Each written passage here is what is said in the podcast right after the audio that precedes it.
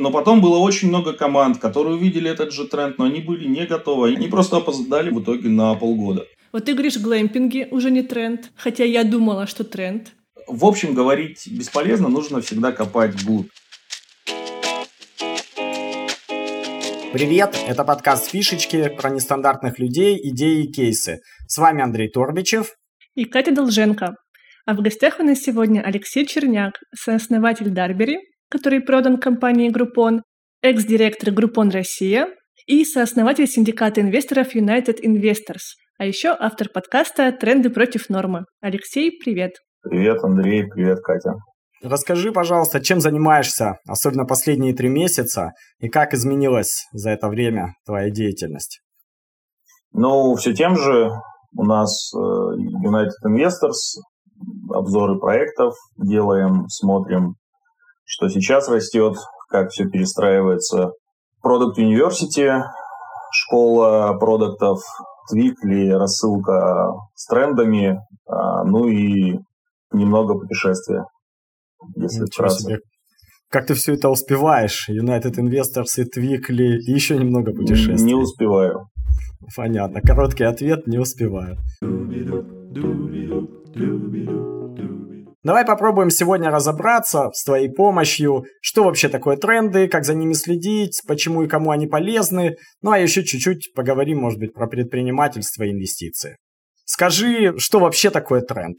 Чем он отличается от хайпа? Например, я вспомнил, когда-то были популярные спиннеры. Вот да. тренд это, если да, то почему, если нет, то почему? И вообще, что такое тренд? Да, я под трендом понимаю перемещение либо внимание, либо денег, либо людей из точки А в точку Б, то есть откуда-то куда-то. Самый простой пример тренда – это когда люди когда-то, когда открыли Америку, из Европы переселялись там, из Парижа, переезжали в Нью-Йорк или в Калифорнию, когда там нашли золото. Второй пример тренда перемещения денег – это когда люди а, из депозитов снимали деньги, открывали брокерские счета, и вот у нас вырос рынок акций там, больше 5 миллионов человек в России открыло брокерские счета в том году. А пример тренда перемещения внимания, когда люди из скайпа перекочевали в Zoom, как мы сейчас, или из YouTube э, или Инстаграма начали авторы и за ними э, зрители перекочевывать в ТикТок. Вот. В общем, три вещи, которые могут перемещаться и за которыми стоит следить, это внимание, оно первым перемещается. Дальше люди, и деньги. А дальше уже, собственно, вопрос лишь, насколько эти перемещения краткосрочные, насколько большое число людей они затрагивают, какие-то тренды затрагивают там, двоих человек, а какие-то миллионы и миллиарды, а насколько это долгая история. И тут еще важный фактор, что у любого тренда есть антитренд.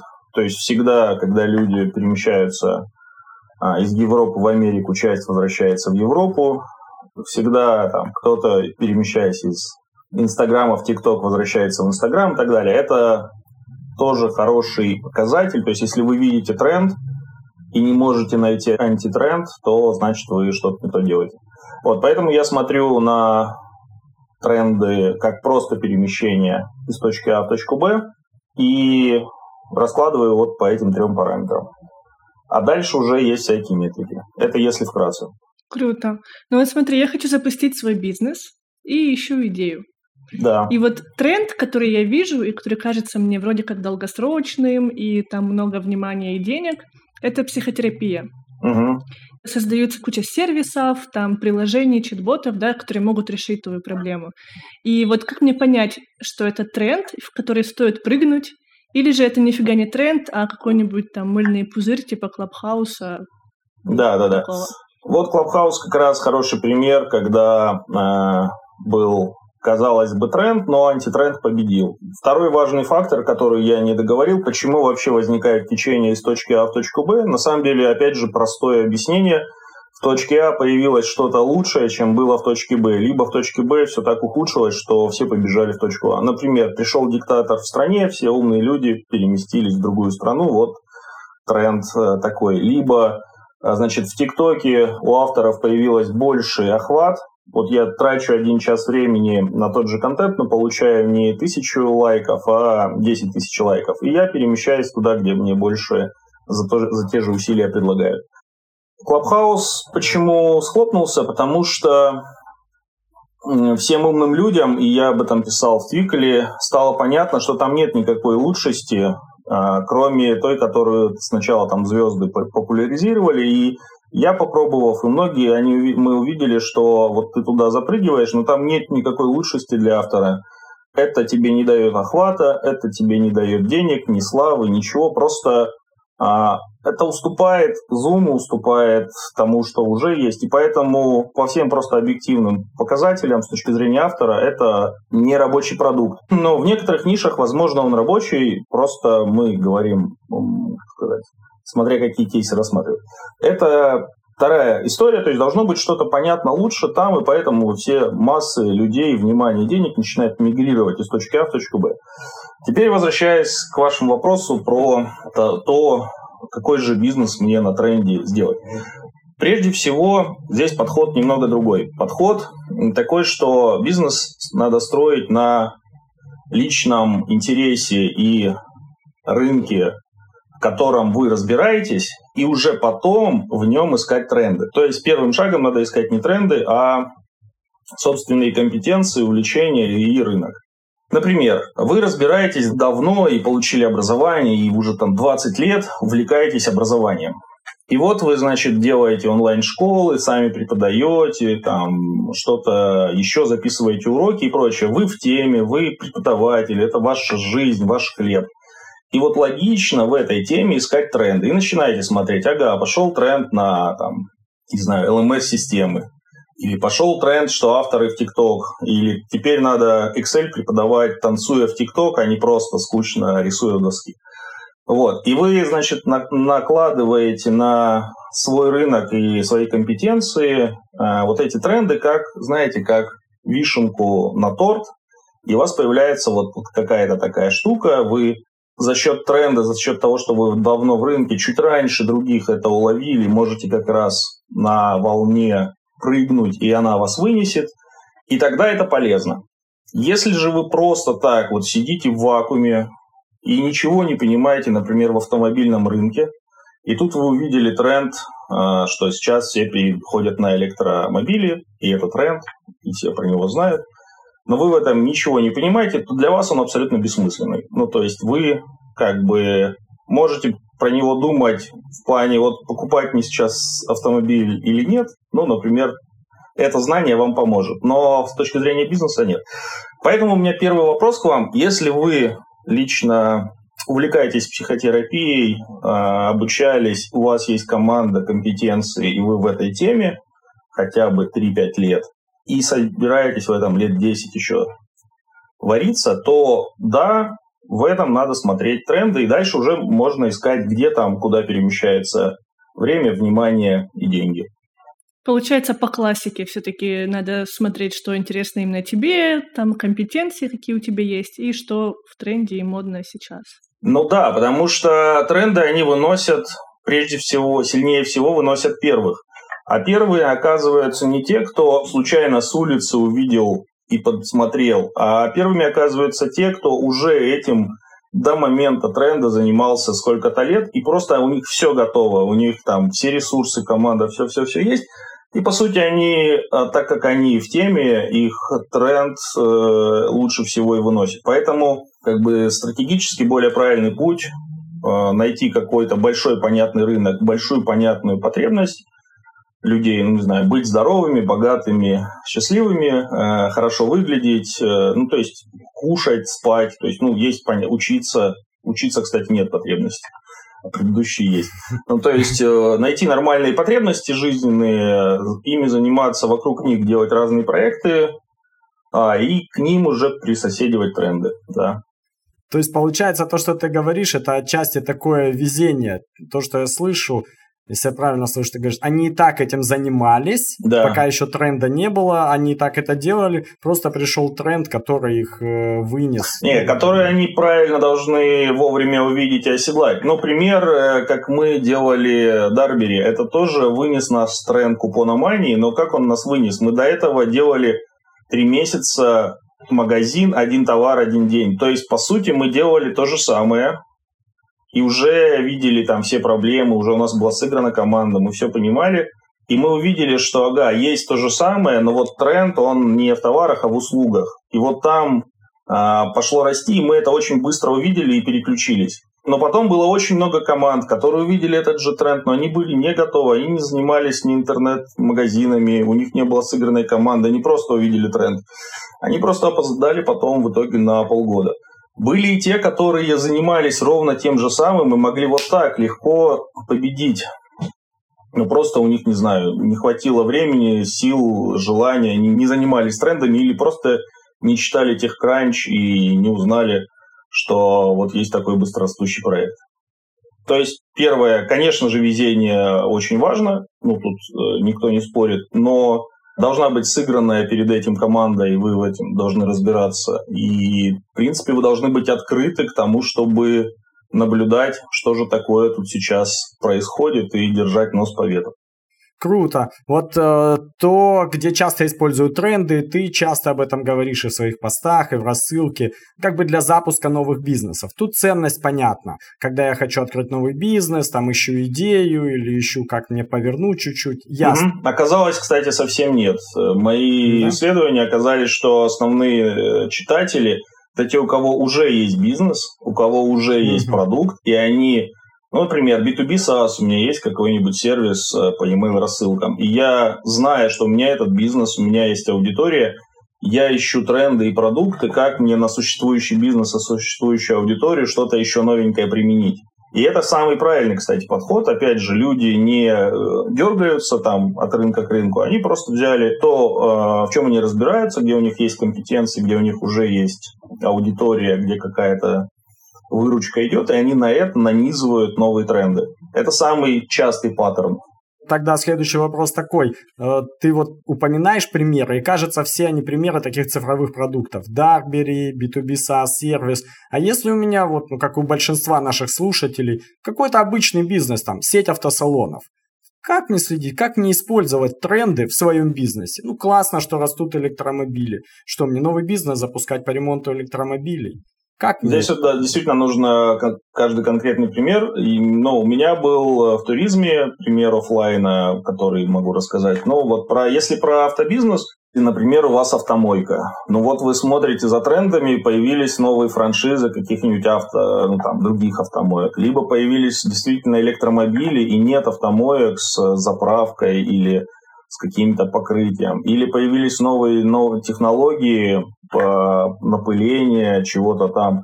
То есть, по сути, вы э, применяете либо то, что в вашей отрасли, либо дальше начинаете смотреть, что все автомойки почему-то не используют до сих пор продвижение через Яндекс Карты, Инстаграм и email маркетинг, а вы берете и внедряете это, и видите, что, например, не знаю, чат-боты растут что вся аудитория в Телеграм перешла. Вот вы запускаете чат-бота на Телеграме для автомойки. И у вас на той же площади с, с той же командой и прочее вы там начинаете в два или там, в три раза больше зарабатывать.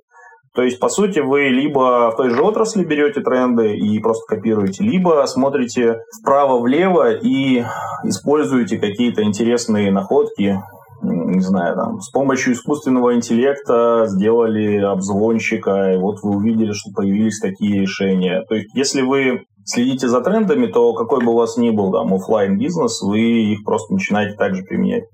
Ну, то же самое в отельном бизнесе, не знаю. Вот вы долгое время держали, у меня был тоже опыт, там, база отдыха в Подмосковье, все был тренд на то, чтобы должно быть дорого-богато, а тут вы увидели, например, что пошли а, в моду, входят модульные дома, всякие очень дешевые конструкции, что тренд на удешевление стоимости происходит э, именно зданий, и тренд на удорожание земельных участков. Соответственно, вы И что делаете? Вы берете, снимаете там землю на первой линии заповедника или на первой линии моря и там какой-нибудь глэмпинг делаете.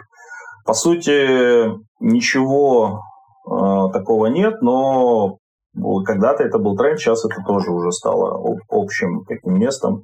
Или сейчас вот в, этом, в этой штуке а, автомобили на колесах или такие а, лагеря, где автолюбители собираются и там как-то вместе кочуют. А, вот они там в разных странах набирают популярность, у нас этого пока еще нет, ну вот скоро тоже будет. Правильно я э, тебя понимаю, вот ты сказал, нужно следить за перемещением внимания людей и денег.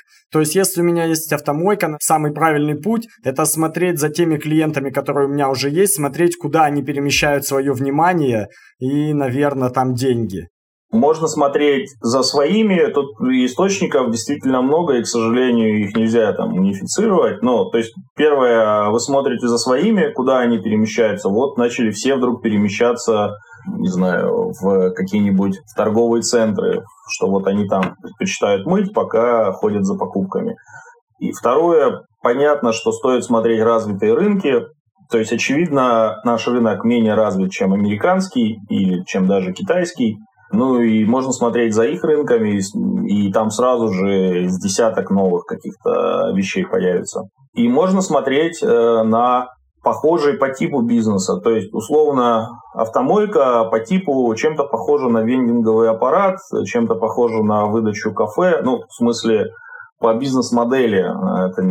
И поэтому, если вы решаете задачу, как мне привлечь новых клиентов, то вы можете ее решать, глядя, подглядывая за конкурентами в своей же нише, а можете подглядывая просто за всеми бизнес-моделями, которые вот примерно так же существуют. Это некая офлайн точка где оказывается некая услуга. Что это может быть? Это и ветклиники, это и рестораны, это кафе, они по сути все функционируют одинаково, поэтому если где-то взлетел какой-то новый метод маркетинга, привлечения клиентов, то он и здесь тоже сработает. Вот как Groupon, привлечение купонами когда-то сработал в нише пиццерий, потом он начал в нише ресторанов, салонов красоты и так далее. Он также везде сработал. Слушай, а вот я говорила по поводу психотерапевтов, да, что да. для меня это тренд, и я это вижу там последние года два все больше и больше сервисов. Вот ты говоришь, глэмпинги уже не тренд, Хотя я думала, что тренд.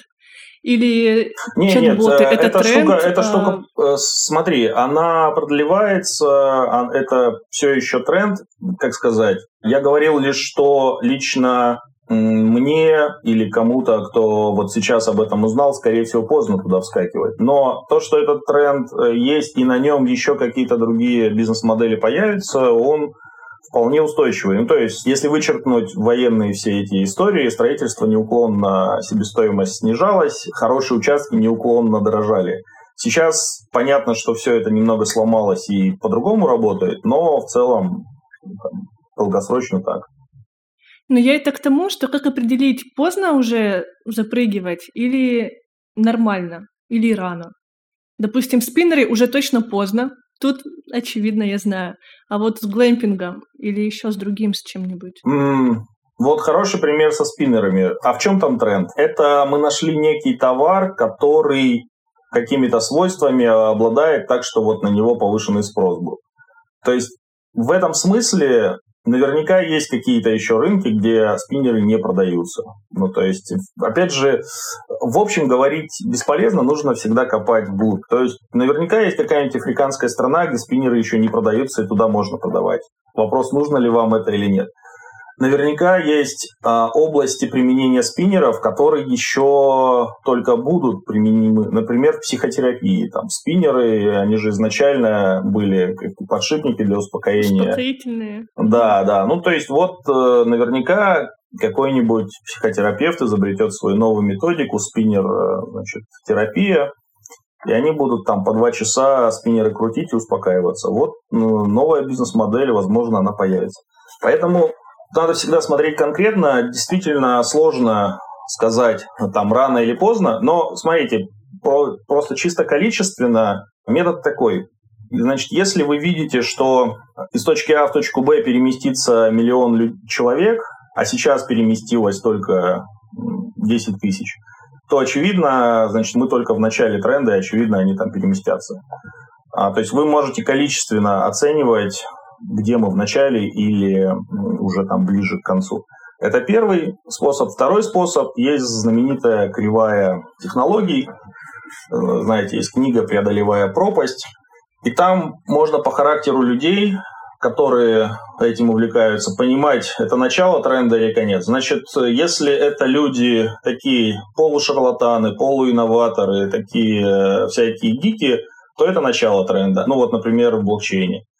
Вот, прям яркий пример. А если вы видите, что Здесь уже появились лидеры, здесь уже начинается сравнение по параметрам, а это качественнее, а это дешевле, а это бренд, а это не бренд.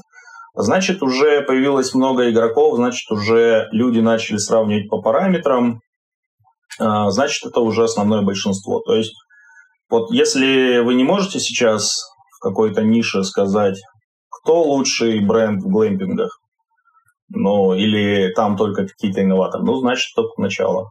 Круто. Опять же, все зависит от массовости изменений. То есть, если мы говорим про, например, рынок акций, куда перекочевало там 5 миллионов человек, ну, мы там уже можем каких-то лидеров, брокеров говорить. Ну, там, Тинькофф Банк, там, Сбер и прочее. Поэтому первое по количеству людей можно судить, второе по тому, кто эти люди. Если это гики, инноваторы, то это начало. Если вам каждый таксист рассказывает про то, что надо в это вложиться, но, очевидно, уже это не раннее большинство.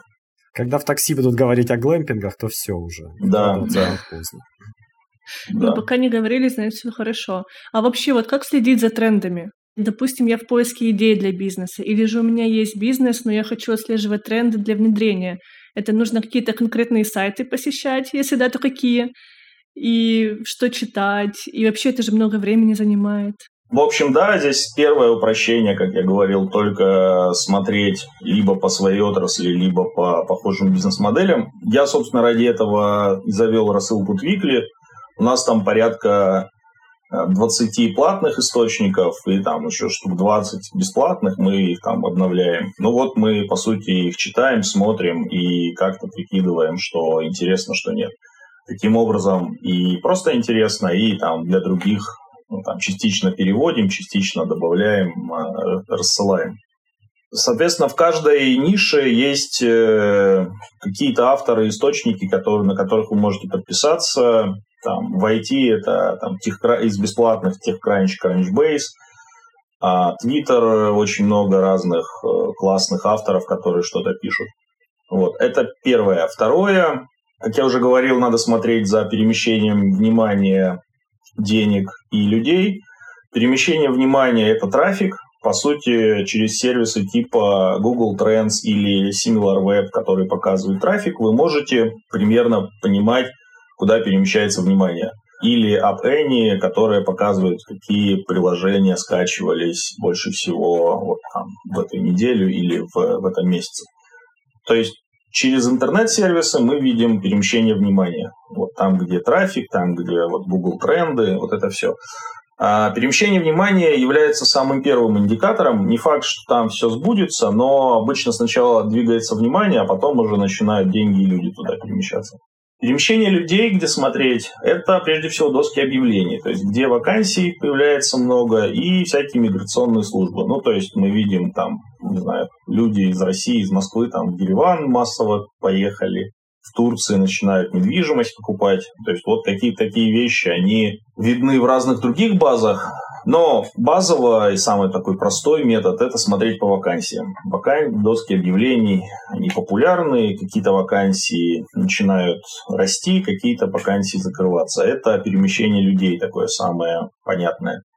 А перемещение денег – это а, рынок акций и разные всякие финансовые тоже источники. Круто. Вот ты говорил несколько раз про зарубежные рынки и наши, и про тренды, и, наверное, тренды есть там глобальные такие мировые, есть, наверное, локальные тренды. И хотел тебя спросить, какие вот сейчас большие тренды ты видишь в России? Понятно, что их, наверное, много, ты много видишь, но такие самые большие. И второй вопрос, можно ли вообще глобальные тренды сейчас накладывать на нашу страну? Если совсем глобально, то на самом деле все те очевидные вещи, о которых все и так знают, они продолжаются и никуда не, не девают, и они кажутся всем скучными. А, цифровизация, все становится, все оцифровывается, что не оцифровано. Дальше, очевидно, роботы и автоматизация отнимает у людей работу и перемещает их в метавселенные виртуальные миры. Стоимость привлечения, стоимость внимания дорожает, а стоимость продуктов дешевеет. Соответственно, то есть вот эти все вещи базовые, банальные, они как бы как были, так и продолжаются. Так и что, можно накладывать глобальные тренды на Россию? Типа то, что популярно у них? Ну, конечно, ну, конечно, да. То есть ничего нам не чуждо. Особенно B2C истории. Вот поведение людей во всех странах примерно одинаковое. Опять же, я в этом убедился, когда мы делали Дарбери. Мы постоянно общались примерно с 30 командами из 30 разных стран, и мы прям очень точно знали, вот если это заходит в Японии, это зайдет и в России, и в Африке, и так далее. В B2B немного по-другому поведение, тут больше государства, там влияют всякие какие-то особенности. А в B2C все люди на планете хотят быть здоровыми, экономить, э, ждать светлого будущего и прочее. Поэтому вот B2C-шные проекты, они, ну вот если взять психотерапию ту же, они абсолютно одинаковые в плане поведения и потребностей людей. Так, ну перейдем от тренда немножечко к другой теме. Вот ты сооснователь клуба инвесторов и сам инвестор. Да. И скажи, что изменилось в России за последние вот несколько месяцев, и дают ли деньги? Если да, то кому? Да, сейчас э, действительно время странное, и ну, рынок стартапов остановился по, там, по всем показателям и параметрам. То есть, ну, первое, очевидно, что проекты, которые раньше поднимали деньги в России, они же надеялись, что следующий раунд они поднимут, например, где-нибудь в Америке. Ну, а из-за санкций очевидно, что американцы никому не дают деньги, где есть там а, русские деньги до этого. Это первый фактор. А, второй фактор стартапы – это та штука, которую потом кто-то должен купить. А если никто не покупает или все покупатели остановились, типа Сбер, Яндекс, э, крупные компании, или они временно притормозились, то, соответственно, рынок покупателей тоже остановился. Вот, поэтому игра в стартапы она не то чтобы остановлена, но вот на данном отрезке она на паузе, люди смотрят по-прежнему на интересные проекты, а, но она возобновится, когда опять пойдет рост и когда вот эти две проблемы будут решены. Поэтому, по сути, инвесторы сместились в другие типы активов и рассматривают прежде всего не стартапы как на продажу, а скорее готовые прибыльные дивидендные бизнесы. Есть такое даже правило, оно простое, продавай дорого, покупай дешево. Так вот сейчас, если раньше, когда в том году все росло, это было время, когда надо было делать стартап и продавать дорого, все выходили на IPO, все рассказывали, значит, вот у нас э, быстрорастущий стартап, Робин Гуд выходил по оценке 40 к выручке годовой, прям там космические оценки вот, то сейчас ровно противоположная история. Все верят, что все сейчас плохо, а будет какое-то время еще хуже. И, соответственно, сейчас время покупать максимально дешево, поэтому все переключаются на то, чтобы найти хорошие активы, хорошие команды, которые даже в плохое время остаются прибыльными, и там купить их сейчас внизу, потому что, очевидно, цикл в какой-то момент развернется и будет рост, и в тот момент уже надо будет продавать дороже. Поэтому инвесторы, они, в общем-то, это все понимают, и, по сути, сейчас вот время такой ожидаемой рецессии, и сейчас э, все будут играть в игру купить дешевле, а потом, когда все будет расти, будут играть в игру продать дороже. Правильно я понимаю, что сейчас стартаперам деньги искать бесполезно. Ну, инвестиции. Mm. Можно в эту игру сейчас не играть.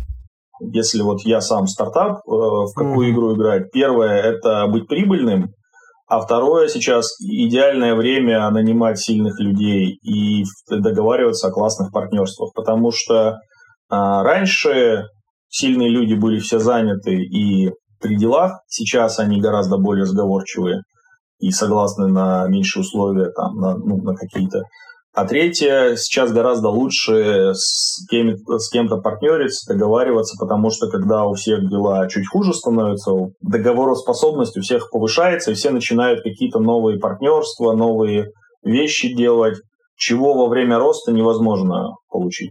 Поэтому просто м, надо переключаться. То есть, грубо говоря, если ты в, ты в одном режиме действуешь, у тебя одни правила игры, сейчас просто они немного другие, но по сути это не значит, что надо там ложиться и умирать. Такое было много раз и будет много раз. А вот когда ты решаешь инвестировать или нет, какие для тебя три главных фактора играют роль? Вот на что ты, на три главных вещи, это понятно, что ты смотришь на много вещей, там, комплексно, но вот три важных вещи можешь ли ты выделить? Ну, вот здесь, э, смотри, надо понимать прежде всего, кто я, какой профиль, потому что, опять же, многие унифицируют и думают, что инвесторы, они все одинаковые, а они там все крайне разные, и у них просто разные задачи, так скажем. Допустим, есть венчурный фонд, и у него есть задача следующая, им дали не знаю, 100 миллионов долларов, и у задачи управляющего за 5 лет куда-то проинвестировать. У него прям есть такая mm-hmm. задача, и он прям переживает, что ему некому дать денег. У него одна потребность – это одна история. Вторая задача понятное, это когда, допустим, я предприниматель, у меня есть какой-то бизнес, не знаю, свечной заводик, и я там 10 миллионов рублей в месяц чистой прибыли в карман кладу, и они у меня сгорают. Ну, вернее, не то, что сгорают, я переживаю, что там инфляция, что-то еще, и я начинаю метаться и искать э, способы, куда их деть. Там депозиты, э, облигации, акции, недвижимость, может быть стартапы, может быть бизнес, может быть расширить свой, свою линейку, может быть два свечных заводика построить. А, это тоже очень популярная задача, и она ее там решают другим способом. В основном ее решают так, что если могут расширять собственный бизнес по максимуму, если не получается, то там часть в недвижимость и, может быть, там 5-10% в стартапы или еще как-то. Поэтому здесь всегда нужно смотреть на профиль, как бы, вот кто этот человек и какую он задачу решает. То, тоже универсального рецепта нет. Ну, если говорить о тебе, вот ты же инвестируешь, как ты действуешь? Вот твой профиль же не Мой профиль фонд. инвестора скорее второй, как э, человек, у которого есть э, некие бизнесы и некие накопления, и я решаю задачу там максимизации. Значит, у меня если говорить по приоритетам, первый приоритет у такого предпринимателя, инвестора, у него прежде всего это растить свой бизнес. Mm. Потому что все предприниматели в конечном итоге приходят к выводу, что собственный бизнес дает максимальный возврат на инвестиции, если ты его можешь растить. Поэтому это там первый приоритет еще. Если у тебя получается вкачивать деньги в свой бизнес и расти, то ты так и делаешь и не занимаешься никакими больше делами. Если у тебя образуется все-таки э, избыток, то там начинаются варианты. Первое, ты, конечно, смотришь на интерес, команду, рынок. Э, если ты решаешь задачу, что тебе вот нужно, э, ну, то есть если ты ищешь именно звезд, и ты вкладываешься в людей. То есть, если ты именно как стартап ищешь стартапы, то там прежде всего это личность основателя. То есть, если ты видишь какого-то суперзвездного товарища или он классный, то ты просто даешь ему денег, потому что ты его давно знаешь, э, он классный, ты в него веришь. Если еще образуется избыток денег, то достаточно много людей вкладывают кто, кто-то в акции, кто-то в коммерческую недвижимость, э, и это такая стабилизирующая часть, которая более-менее тебя уберегает от всяких там вот этих колебаний. То есть получается свой бизнес, э, потом стартапы и тем людям, которых ты знаешь лично и за ними наблюдал. И третье это уже там недвижимость, э, акции, как сказал, стабилизирующий фактор. Да, но опять же в каждому типу активов ты подходишь как к некой воронке, то есть ты, во-первых, наблюдаешь не за одним, а там за десятком, у тебя появляется насмотренность. Второе, ты смотришь не в статике, не просто презентацию, а в динамике. Действительно ли эта штука растет, действительно ли эти ребята интересные. А, и третье, дальше вопрос еще, конечно, времени. То есть есть вещи, которые отнимают там много времени, а есть вещи, которые более простые. Поэтому здесь, опять же, вот эта задача решается разными людьми по-разному, в зависимости от того, в какой они ситуации находятся. Есть инвесторы, которые, или тоже частая история, например, просто вот на, на данный момент я все деньги распределил, куда я хотел, а, и больше либо их нет, либо когда они появятся, у меня опять появится эта задача. И я в этот период могу просто там полупассивно наблюдать за проектами, но активно никуда не инвестировать, ну, потому что эта задача на время исчезла. Ты сказал интересную вещь. Ты сказал, в основном я инвестирую ну, или даю деньги тем, кого я знаю. Получается, присылать тебе презентацию там через сайт резона особого нет.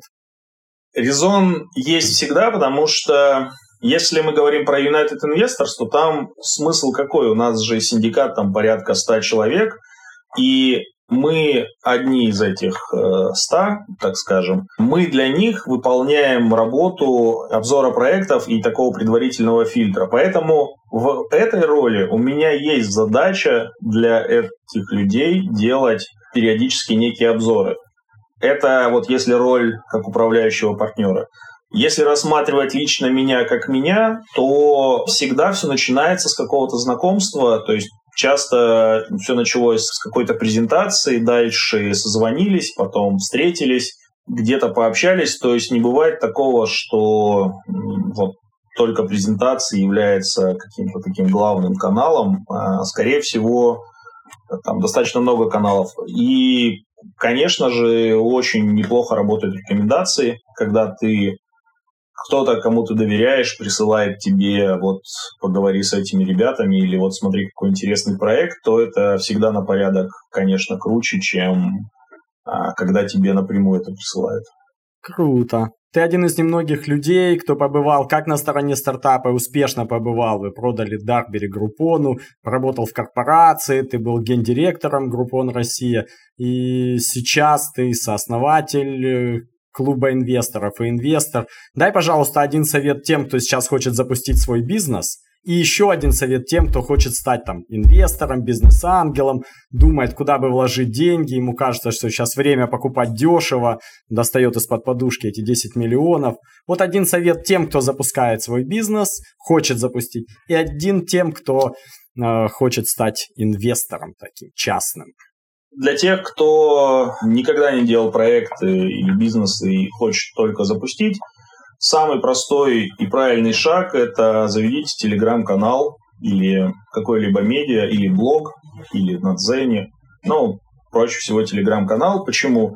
Потому что сейчас все легче делать любые продукты, все легче делать MVP, все легче делать какие-то технологии, и все сложнее привлекать аудиторию, все сложнее продавать, все сложнее заниматься маркетингом. При этом завести Телеграм и писать на какую-то интересующую вас тему, это, во-первых, интересно, просто, и это тот шаг, который может сделать любой. Соответственно, что вы делаете? Вы берете и начинаете писать, например, про знаю, креативную экономику или про психотерапию, если вам она интересна. И каждый день пишите об этом, находите новые статьи, публикуете, рассказывайте про тренды в этом, собираете подписчиков, потом спрашиваете, кому еще интересно. Потому что так, собрав, например, тысячу подписчиков, вы находите там и потенциальных клиентов, и потенциальных партнеров, возможно, даже потенциальных инвесторов. То есть создание такой простой вещи, оно даст вам огромное-огромное количество плюсов, и поэтому ничего круче и проще, чем завести на какую-то тему свой там Telegram или Twitter э, или еще что-то, в принципе, не существует. Если вы не способны на эту тему каждый день писать или что-то выдавать, вы тоже это очень быстро поймете. Через три дня вы скажете, блин, мне на самом деле психотерапия не интересна, я вот рыбалкой увлекался всегда. Вот. И это -то тоже для вас личная проверка, способны ли вы в этом долго вариться и каждый день или там каждую неделю выдавать какой-то полезный контент, привлекать аудиторию, вообще растут ли подписчики или нет. Вот, это самое первое, самое простое, что может сделать любой школьник, и эти школьники уже это делают. А по поводу инвесторов, сейчас э, отличное время прежде всего вкладывать в свои бизнесы и в бизнесы какие-то прибыльные. Поэтому, если говорить про инвесторов, то номер один сейчас приоритет – это посмотреть на свои бизнесы, э, которые есть, и если они прибыльные, то там, развивать их и вкладываться. А если вы такой инвестор, который, как сказать, имеете две акции «Газпрома» и при этом работаете в кафе, вам надо идти по первому пути. То есть не называть себя инвестором, а запустить какой-то проект. Получилось долго, но если для инвесторов, то лучше, если вы можете проинвестировать в собственный бизнес, а если собственного бизнеса нет, то запустить его. А запустить его с создания телеграм-канала. Вот такая Круто. простая логика. Круто, спасибо. Ну что, у нас в гостях был Алексей Черняк, э, инвестор, сооснователь клуба инвесторов United Investors, автор подкаста «Тренды против нормы». А беседовал с Алексеем я, Андрей Турбичев. И я, Катя Долженко. Подписывайтесь на наш подкаст, делитесь им с друзьями и слушайте предыдущие выпуски. Будем рады вашим комментариям в телеграм-канале и фишечке. Всем фишечек!